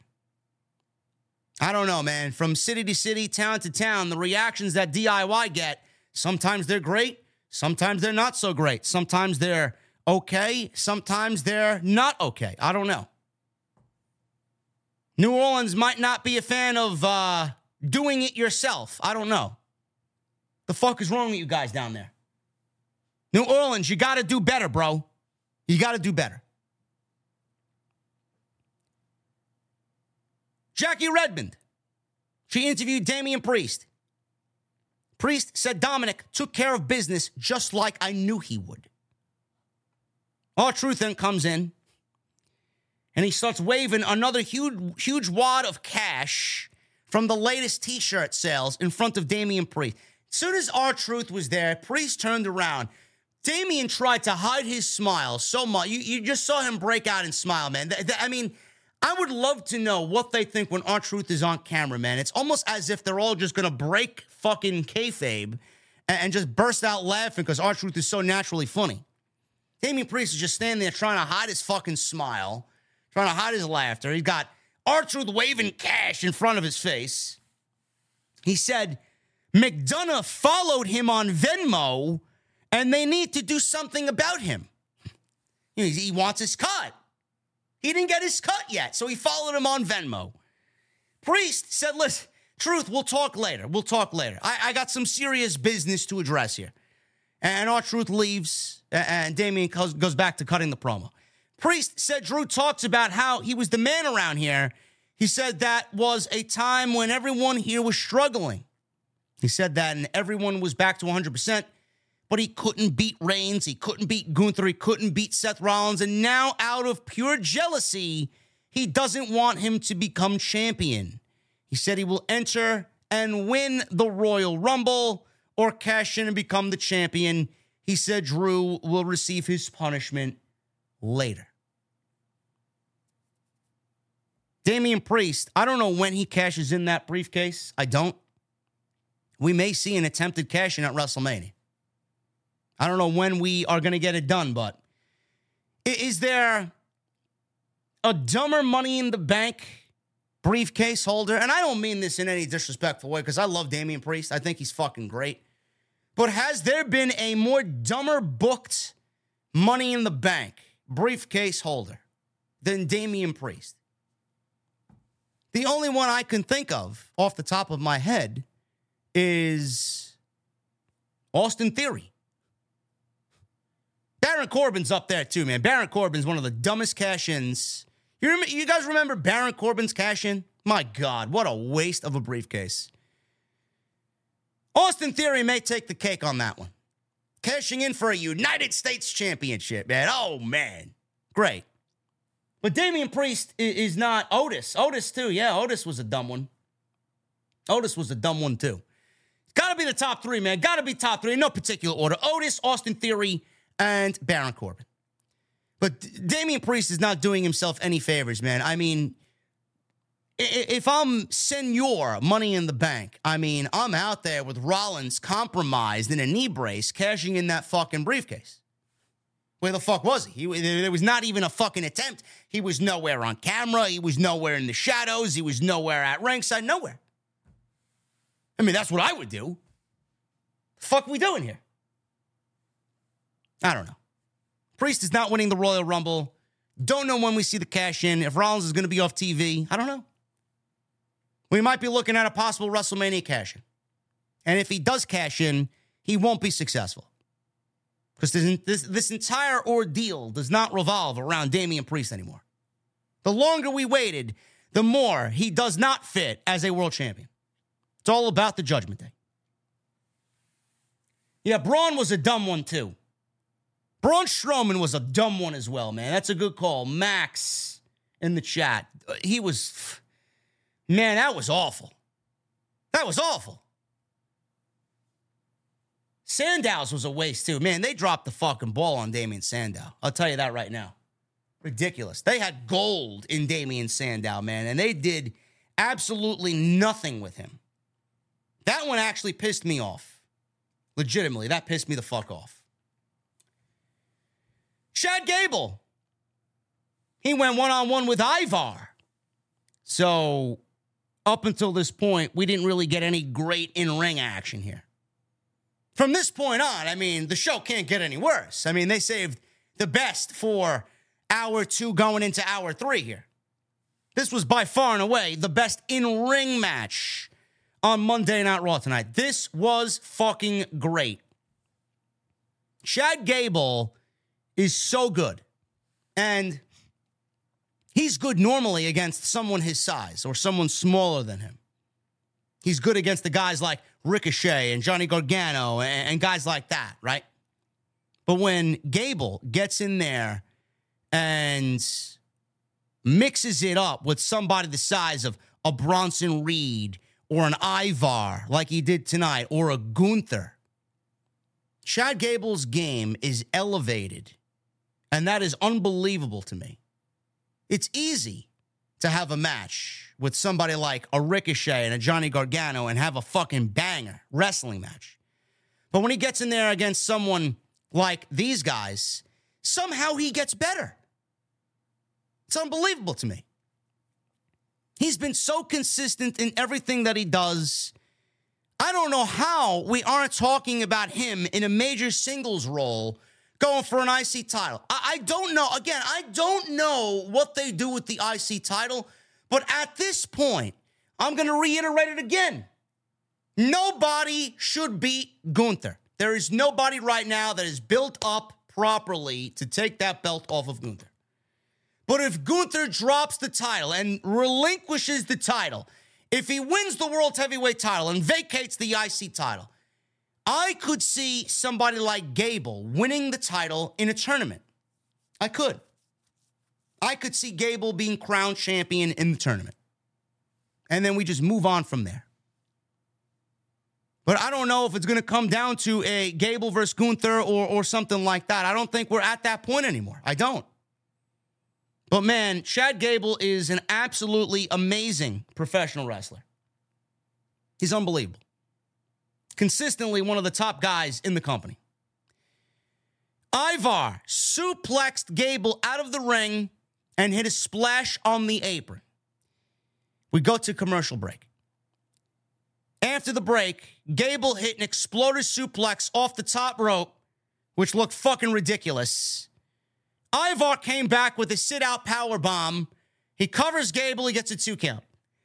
Gable applied an ankle lock. Ivar rolled over, kicked him off. Ivar followed with a diving leg drop off the middle rope. Ivar then tried a spin kick, but Gable countered into an ankle lock, but Ivar got to the bottom rope to break the hold. Ivar then came right back with a sit-out spine buster for a 2 count. Ivar then went for the moonsault, but Gable rolled out of the way and hit a bridging German suplex into a near fall. Crowd popped at the kick out. Then there was this insane spot. I don't know what the fuck they were going for, but Ivar set Gable up for a superplex off the top rope. Gable slid behind Ivar, and in one motion, he's on the top row. Imagine Ivar positioning him up for a vertical suplex. He flips over Ivar, lands on his feet, and in one motion grabs Ivar off the top rope and delivers a German suplex off the middle rope on Ivar. Ridiculous. So Gable's going up for the Gable salt, his moonsault. Valhalla is on the ring apron. She looks up at Gable, scares him, distracts him. There was this great camera shot of the camera looking up at Gable from the ground. Valhalla on one side, Gable on the other. Ivar comes over, and he takes Gable off the top rope, almost dropped him on his fucking head. And then in that same camera shot, shooting up from above, Ivar jumps off with the Doomsault. 1, 2, 3, and that was it for Ivar to get the victory over Chad Gable. I mean, Gable getting the victory over Ivar here would have been tremendous, man. The crowd would have loved it. I don't know what they got in the pipeline for Chad Gable here, but man, oh man, is he fucking great. This was easily the best match of the night. I could watch this guy wrestle all night. And please give your flowers to Ivar. He has absolutely fucking crushed it in the absence of his tag team partner. He looks like a solid middle of the card fucking heel. He looks like somebody that could dominate for an IC title. He's doing his thing. And you didn't really expect that out of Ivar here. You didn't. Nobody did. But my God, he's fucking killed it. WWE is so chock full of talent right now, man. It's scary, the roster that they possess right now. It really is fucking awesome. The legit main event. Cody Rhodes and CM Punk face to face here on Monday Night Raw. I felt like I was in the fucking Twilight Zone here, man.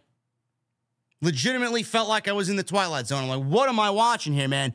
You asked me 2 years ago. You asked me a fucking 6 months ago if this was going to happen. And the answer to everybody is no. Nobody had this on their bingo cards. Nobody. CM Punk and Cody Rhodes in the same ring, in the same segment, face-to-face with microphones in their hands. This was easily the best part of the entire night. Cody Rhodes makes his way out to the ring. Punk makes his way out to the ring. Obviously, two of the biggest baby faces in the company. It's 1 and 2 legitimately. Cody Rhodes, #1. CM Punk, #2. If you want to flip-flop them back and forth, Punk, #1. Cody, #2. Whichever. They're both incredibly over. So, Cody was about to talk, and we got a loud CM Punk chant that kind of took Cody by surprise. Punk said, "Appreciate it." We got a Cody chant. Cody smiled. Punk then said, he was going to suggest they take a moment to appreciate this moment. He says they've been on very different paths to get to this particular moment. He says he hopes they're friends as of Sunday morning, but he wanted to take a moment to enjoy this situation. Cody then asked Punk what he wanted to talk about. He didn't say it all cringy and comedy-like. He legitimately told Punk, well, what do you want to talk about? Punk said he has a story he's never told before. Nobody here has heard it. I'm going to tell it to you right now. So Dusty Rhodes called him in 2007 and said he was sending Cody to Ohio Valley Wrestling. Punk said Dusty told him to keep an eye on his kid. Punk said he wasn't sure he should be the guy to do that, and he didn't know Cody yet. But when the American Dream asks you a favor, you say yes. He says it wasn't a hard job. He says he stayed his way out of trouble and didn't fall into the same vices as a lot of their contemporaries did.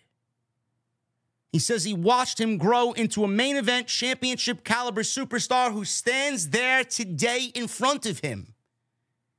He said it might sound condescending to say it, but I'm proud of you, says Punk to Cody.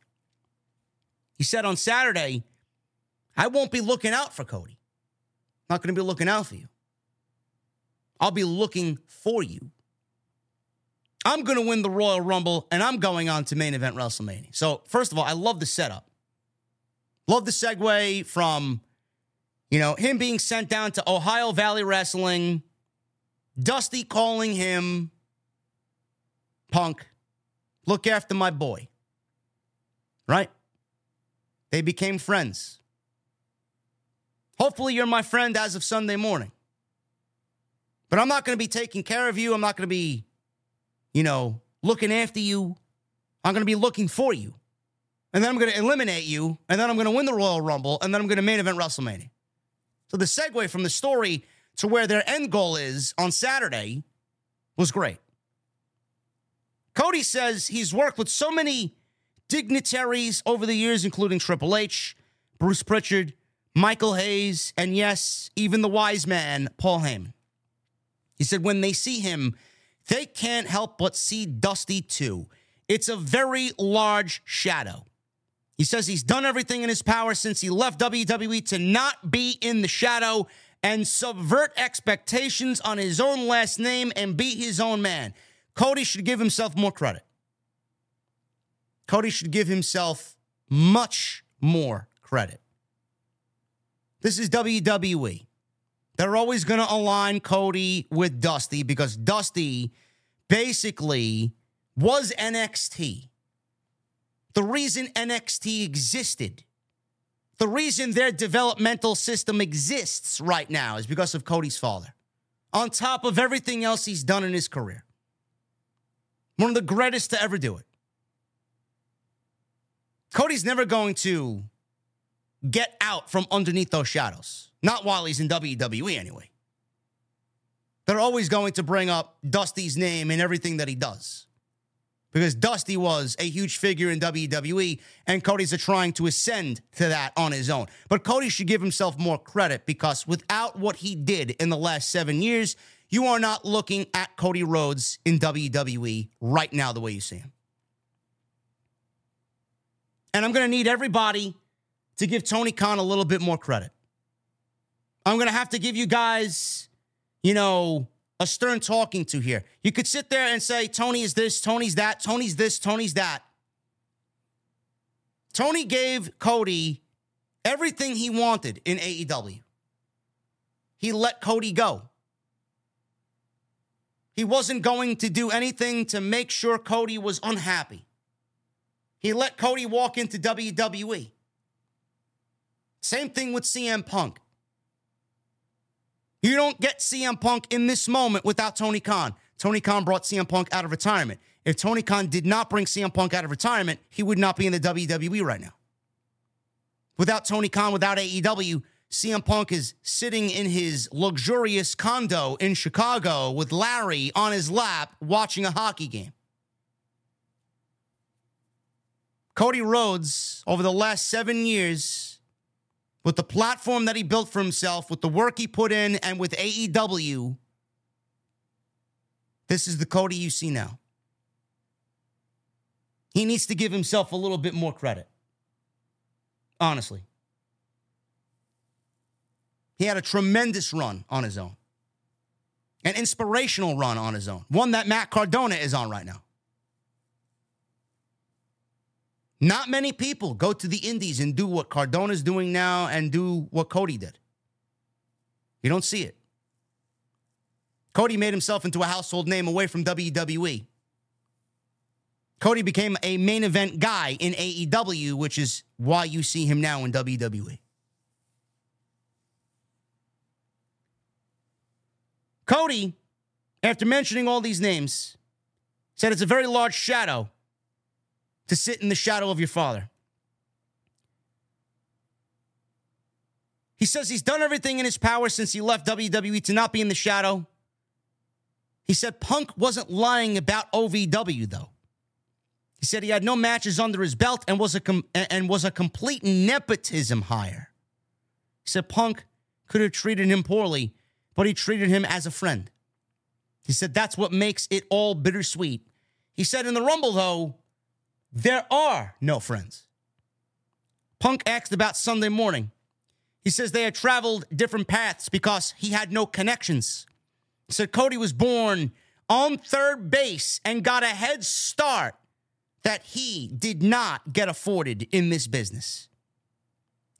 He says he saw the burden of his last name and how hard it would become to get out of that shadow. Congratulations, you've done it with flying colors. He said Cody wore a nice expensive suit, and here I am wearing what I wore to the gym earlier today. Sweatpants, a hoodie, beat-up shoes. He says they've taken different paths, but they have the same goals.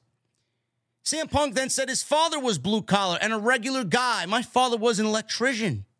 He said it's ironic because that makes him more of an American dream than Cody. Cody then started to get a little bit more angry here. Cody called Punk the American dream, sarcastically. Oh, you're the American dream. He said he wanted to talk about, let's talk about the pipe bomb, Punk. Let's talk about the pipe bomb. He said, you sat on the stage, right up there, and he points to the stage, and rattled off the formula for a revolution. He says he was among those inspired by his words that night. But then you left. You really left. And he didn't come back. You were gone for a long time, and you didn't pass the torch on the way out. You dropped it on the way out. You know who picked it up? I did, says Cody. Everything you spoke about, I literally did. He said what Punk spoke, he did. What is actually ironic is that makes me more CM Punk than you. More gasps from the crowd, oohs and ahs from the crowd. Punk took off his jacket, says it's getting hot in here.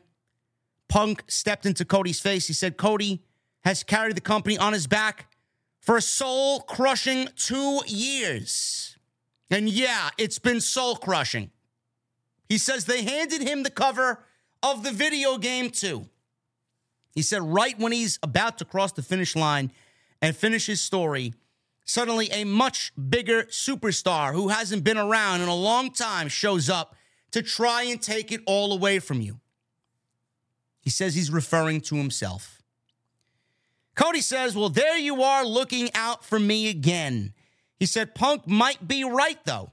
He said courage is being scared to death, but saddling up and going forward anyway. He said he only has one direction he can go, and he has to go, and that's forward towards WrestleMania. And the direction goes through you. Cody turned to leave. Punk swung him around, and they came face to face, nose to nose. Cody left the ring on one side. Punk left the ring on the other side. Cody's music plays. They had a camera shot of Cody looking at Punk and a camera shot of Punk looking at Cody. This was build for the Royal Rumble. This was build for the 30-man Royal Rumble match. This is not some one-on-one match. This is not a feud that the two are getting embroiled in.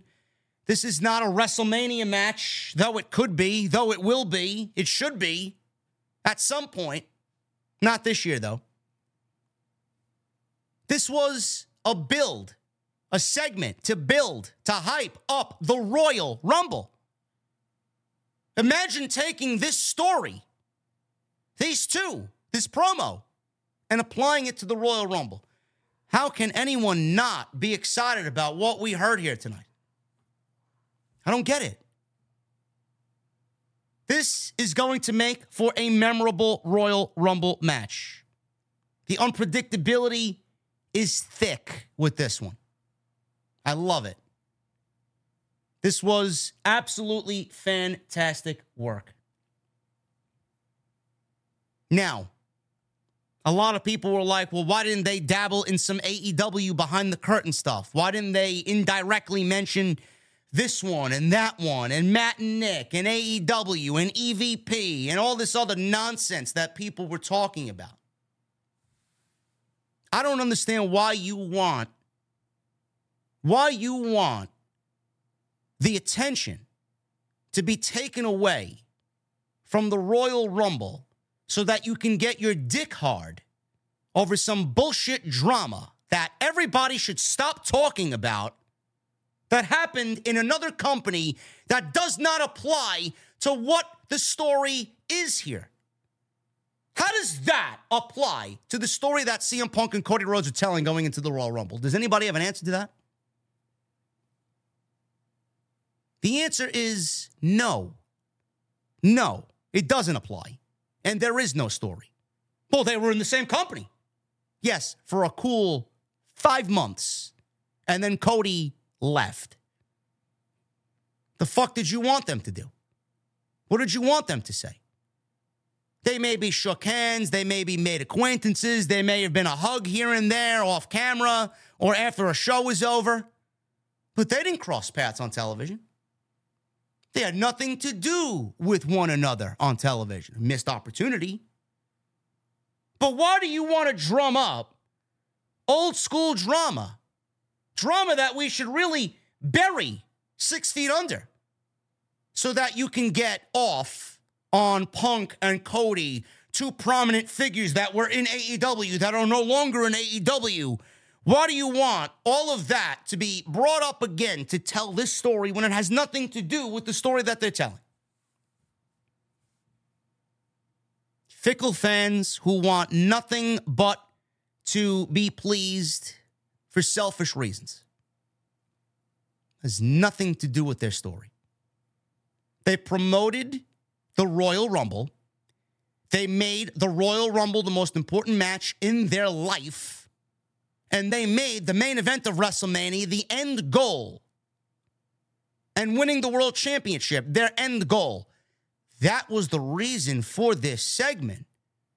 Not the Young Bucks, not Adam Page, not Jack Perry, not All Out, not All In, not Tony Khan, not Cody's EVP status. None of it. Fans on social media are fucking retarded. And I use that word loosely. Shut up, appreciate the story that we've been given here, and move the fuck on. Tribalism at its finest. Fuck off. This was amazing television. Do we get Cody versus CM Punk at WrestleMania? I don't know if that's the right answer here. I don't really know if that's the right direction. You're going to really split the fucking fan bases between the two. I mean, I can't wait for it. You know it's coming. You know at some point it's happening. But right now the plan is Punk, Rollins, Cody, Roman. I don't know where they fit in together. Cody's going to SmackDown. Cody's going to have nothing to do with Punk. They're not going to have Cody. Again, perception is everything. When Monday Night Raw gets a new TV deal, Cody Rhodes is the face of this company. CM Punk is one of the biggest names in the history of this business. You're not going to have two names of this caliber on the same brand with a new TV deal. You're not. Roman Reigns is going to go even more part-time when he loses that championship. Cody's going to man the ship on Friday, and Punk is going to man the ship on Monday. They're not going to be on the same brand. So right now, maybe we should get it out of our heads that they're not crossing paths anytime soon. They will, but this was only an appetizer. Long-term booking. Love it. This was awesome.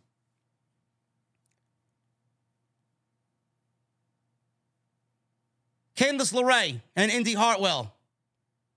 Tag team match against Shayna Baszler and Zoe Stark. I'd be lying to you if I told you I watched it. I didn't give a single solitary fuck about this. Baszler and Zoe win. I feel bad for these ladies because they are absolutely fucking ice cold. Nobody cares. But hey, we got to build up a division for the tag team titles. Great. Jackie Redmond. She was backstage with Drew McIntyre. She asked Drew if he has anything to say about what Punk and Cody just said. He said no. He said everything he had to say to them, he said to their face. He said he heard what Priest said earlier. He says he's tired of people downplaying what he did during the pandemic. He said people say they literally saved their lives. He said everybody has a destiny and a story and says variations of the same thing. I'm tired of it. He said to be a world champion, you have to be tough mentally and physically, and he is the only chosen one. Adam Pearce was backstage yelling at Damage Control. He told them to save it for the Royal Rumble. Jinder Mahal then walks in and asks Adam Pearce what his plans are for him. Hopefully none. Hopefully Mahal has no plans. He was joined by Veer Mahan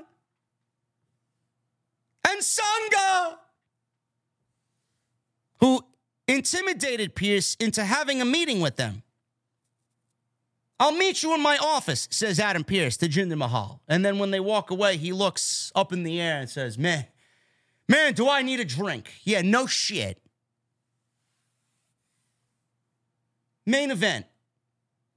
Drew McIntyre and Damian Priest in the main event. Two heels. Crowd was a little lukewarm for this. Don't really know who fans were cheering for here, but at the end, Damian Priest was on the receiving end of an L. And Drew McIntyre was much more over after some shenanigans by R-Truth. So Priest was very intense early on. He tried leaping off steel steps on the outside. McIntyre caught him with a suplex on the outside. McIntyre tried another suplex on the outside, but Priest shoved him into the ring post and hit a Falcon's arrow on the announce desk. So we go into a commercial break. McIntyre fired back with some clotheslines, an overhead suplex, a neck breaker. Priest avoided a Claymore kick, but McIntyre followed with a spine buster for two. Priest hit a flatliner. He goes for recovery, gets a 2 count. They traded counters back and forth until Priest hit another Falcon arrow for a 2 count. Very impressive because Drew McIntyre is not a small guy. McIntyre went outside. He was selling his ribs. Priest dropped him with a flip dive over the ropes, which looked beautiful by Damian Priest. Step up, flip dive over the ropes. Truth. R-Truth out of nowhere shows up and all of a sudden wanted to give Damian Priest his cut of the t-shirt money. Again, he's waving the fucking dollar bills in his face. Priest at this point was like, bro, I'm not having this shit. He was not laughing. There was no sign of a smile. He shoved R-Truth down to the mat and people started booing.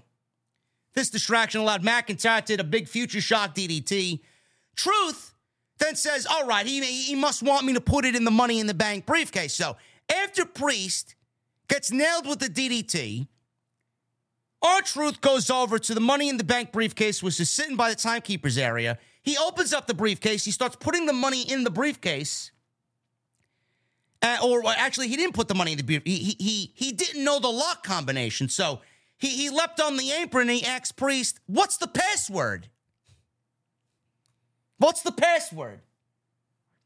So obviously, Priest is in the middle of a fucking match. He's not going to give him the goddamn password to the briefcase.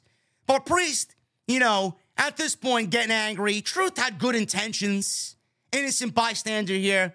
McIntyre was setting up for the Claymore kick at this moment, so he punched Truth. The cash went flying everywhere. The referee tried handling Truth. Priest hit McIntyre with a South of Heaven chokeslam. Priest had it won, but the referee was nowhere to be found. Priest then shucked Truth from the ring. That distraction allowed McIntyre to hit the Claymore kick for the 1-2-3. And that was it. And the show quickly went off the air. What's the password? Does anybody know the password? Maybe we should ask Tom and Nick Mysterio. The R-Truth stuff was a little silly. I will admit it. It was hilarious when he was on the fucking ring apron, leaning over the ropes. What's the password? I don't know, man. Listen, Damian Priest is Mr. Money in the Bank. He could afford a loss. All of this is definitely coming down on Damian Priest. All of it is coming down on Damian Priest. He's going to get booted out of Judgment Day. When that briefcase is cashed in, he's going to fail that cash in, and it's going to be R-Truth's fault. It is. I don't know what's going to happen. I don't know when it's going to happen, where it's going to happen. I don't know.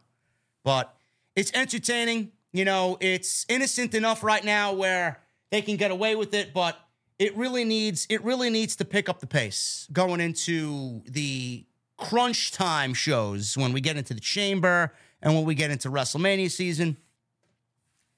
It's going to be interesting to see how it all develops, honestly. I thought tonight's show, the first 35 minutes were great. That Seth Rollins Gunther promo was great stuff. The tag team match with New Day and Imperium, the post-match attack, great stuff. After 35 minutes, this show fell off a cliff. Obviously, then picked up with Punk and Rhodes, and then Gable and Ivar, and then the main event was not bad.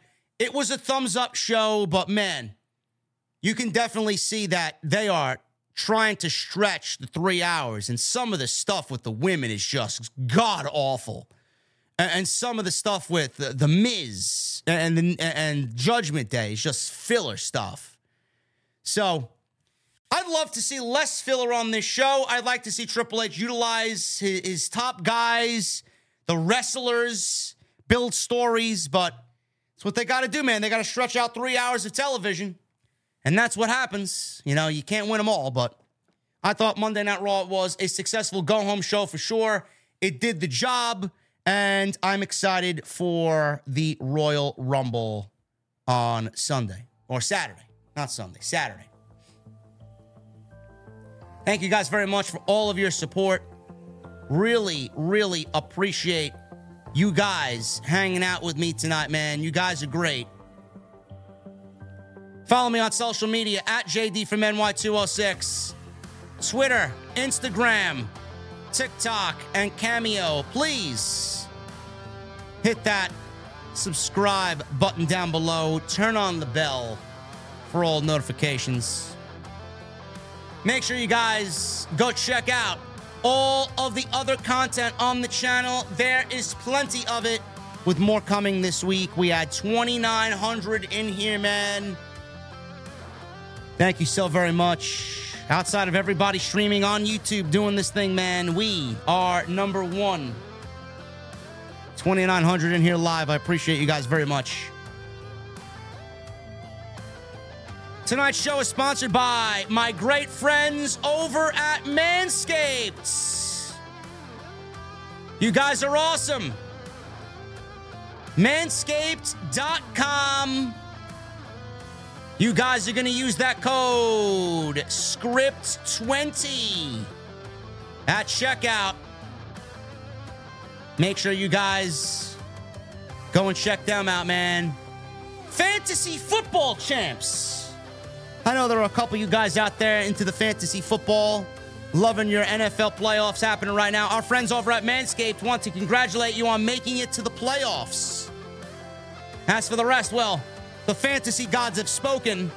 It's time to shave off that didn't make the cut playoff beard.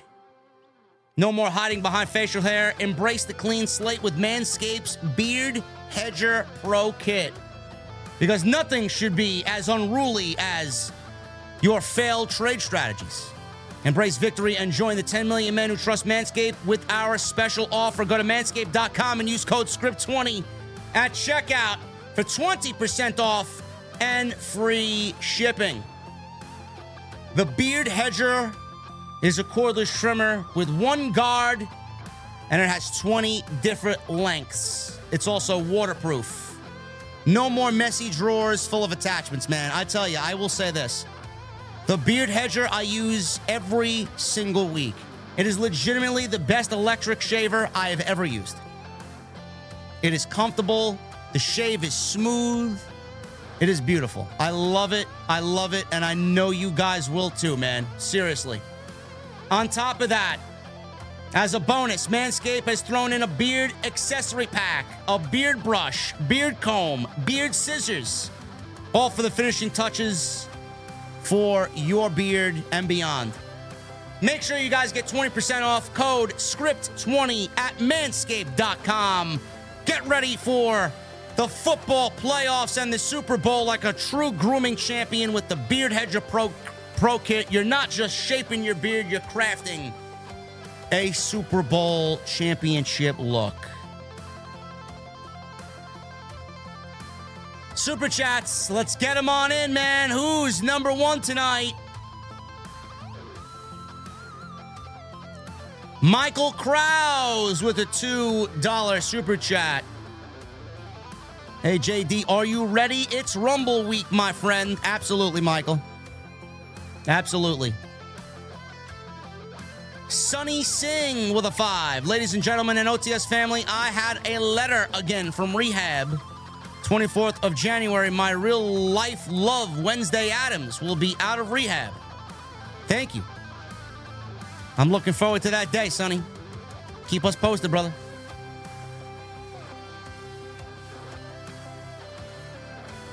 Michelle with a $4 in Super Chat. Punk vs. Cody, two mega faces, probably will main event WrestleMania 41. No sign of Sammy, so why do a main event with two heels? Sammy's going to be in the Rumble. I'm assuming Sammy will be in the Rumble.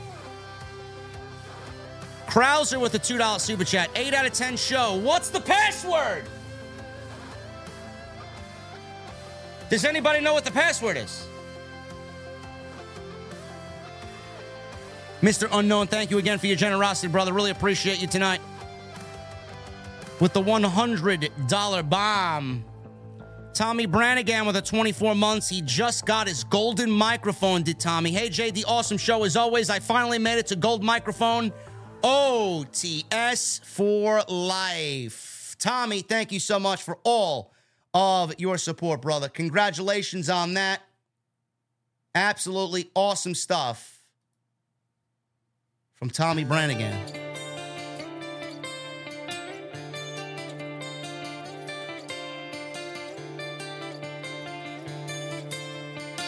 Fixes a bind with a $5 super chat. Punk versus Cody in a promo was basically Captain America versus Iron Man.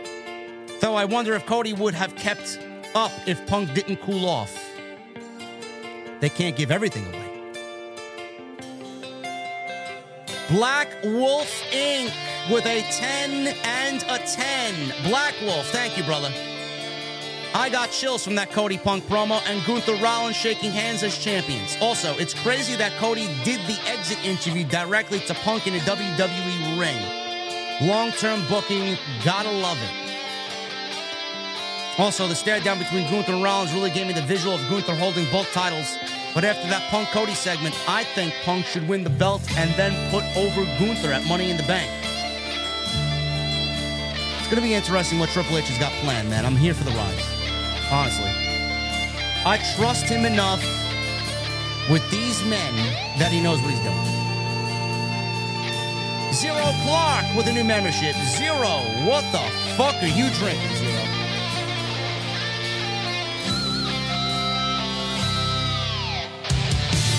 Was the music loud?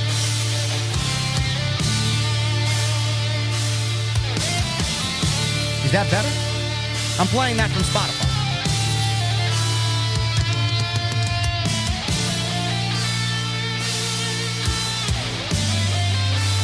I'll wait for your guys' word on that, man. I actually turned on this song via Spotify on my desktop. It's still loud, huh? All right, we won't play that. I thought we were good to go on that. All right, we won't play that. Let's move on to something else. Let's do this one.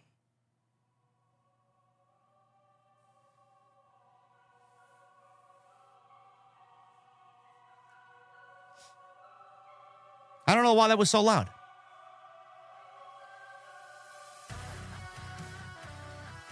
I apologize. I like my music. I like my music loud. Black Wolf, thank you, brother. Zero Clark, thank you. Hush with a 199. Kevin Patrick is out. WrestleMania season starts with a bang. Yes.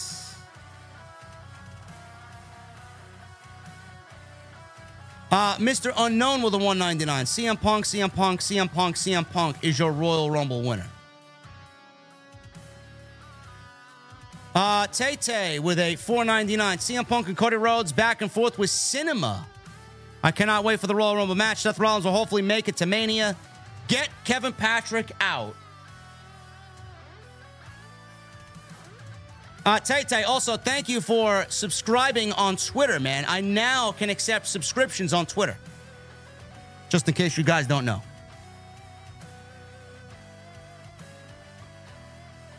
Chris Leon with a 19 months. Rumble is very unpredictable this year. Looking forward to it. So am I.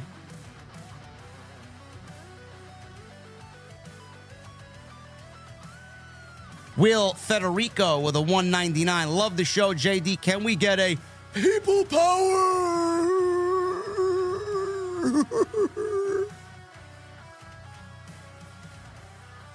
Dom Wampa with 7 months. Love the promo between Punk and Cody and can't wait for Cody to win and finish the story. Also, JR and King were my favorite duo growing up. Probably the second greatest duo of all time, Dom Wampa. Nobody beats The Brain and Monsoon. The Brain and Gorilla. Nobody. Phil with a 14 months. Great show tonight. AJD, let me get an OG Big Show impression.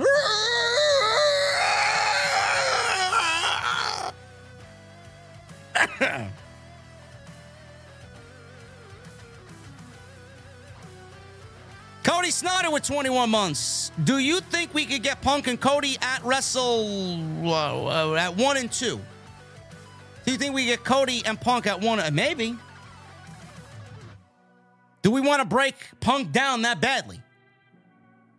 I have this inner fear. Maybe you guys feel the same way. I have this inner fear that Punk is going to fucking tear a quad or injure himself in any given moment, man. I don't know if we should put him through so much stress. Setsuka with a 499. I think Gunther is now a lock to win the Rumble with Seth's injury. Think they pivoted from Punk Seth because Seth was going to win that match. Possibly. Tyler with a 199. What percentage do you see Mercedes in the Rumble? 20%. Johnny with a new membership. Thank you, Johnny. A Watson with 20 months. Thank you, A Watson. Awesome face-off by Punk and Cody. I'm glad that Seth is good to go at Mania. Keep it up, JD. Hashtag OTS Club. Cheers, bro. Thank you, A Watson. We need one more like for 1,000. Can we get it? Yes, sir, with the super chat. I know this could sound dumb, but what if they let Damian cash in on Gunther instead of Rollins? I mean, Triple H did it with Theory and the U.S. title. I won't be surprised if that happened, too. Keep it in mind. No, we're well beyond that.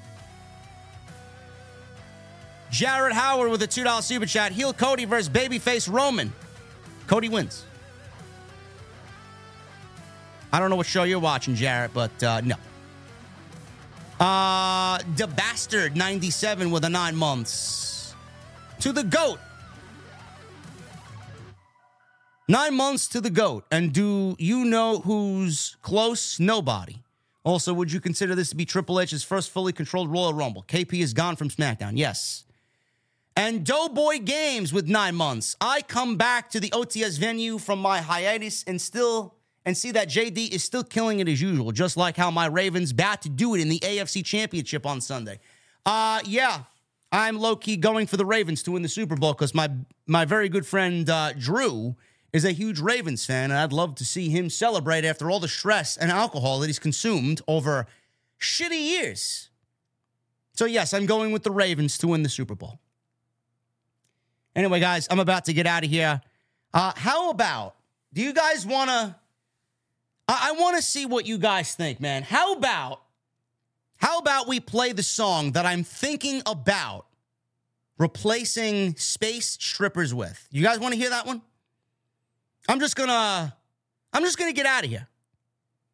I think we're going to play the song that I'm thinking about replacing Space Strippers for, and if I get the reaction in the chat tonight, I think we'll go with that one. What do you guys think? So I'll leave you with this. Thank you for all the support, man. It's going to be a tremendous week.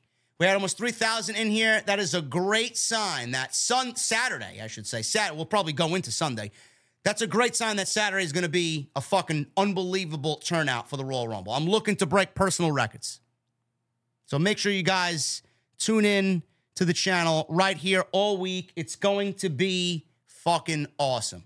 I'll be live with Drew tomorrow. Episode 31 of TNT should be a banger, and we'll have more news on TNT tomorrow night. Follow me on social media at JD from NY206. That's Twitter, Instagram, TikTok, and Cameo. And make sure you guys continue to hit that thumbs up. Thank you for the 1,000 likes. Thank you for the super chats. And I'll see you guys back here tomorrow with more news. Also, don't forget to check out Manscaped. Go get yourself some good shit. Manscaped.com. Code SCRIPT20 at checkout. Manscaped.com. This is the song I'm thinking about replacing Space Strippers with. This one is from the same band that does Space Strippers, Wolf and Raven. This one is called Cyber Samurai. I'll see you guys later with TNT with Andrew Badal right here on Off the Script.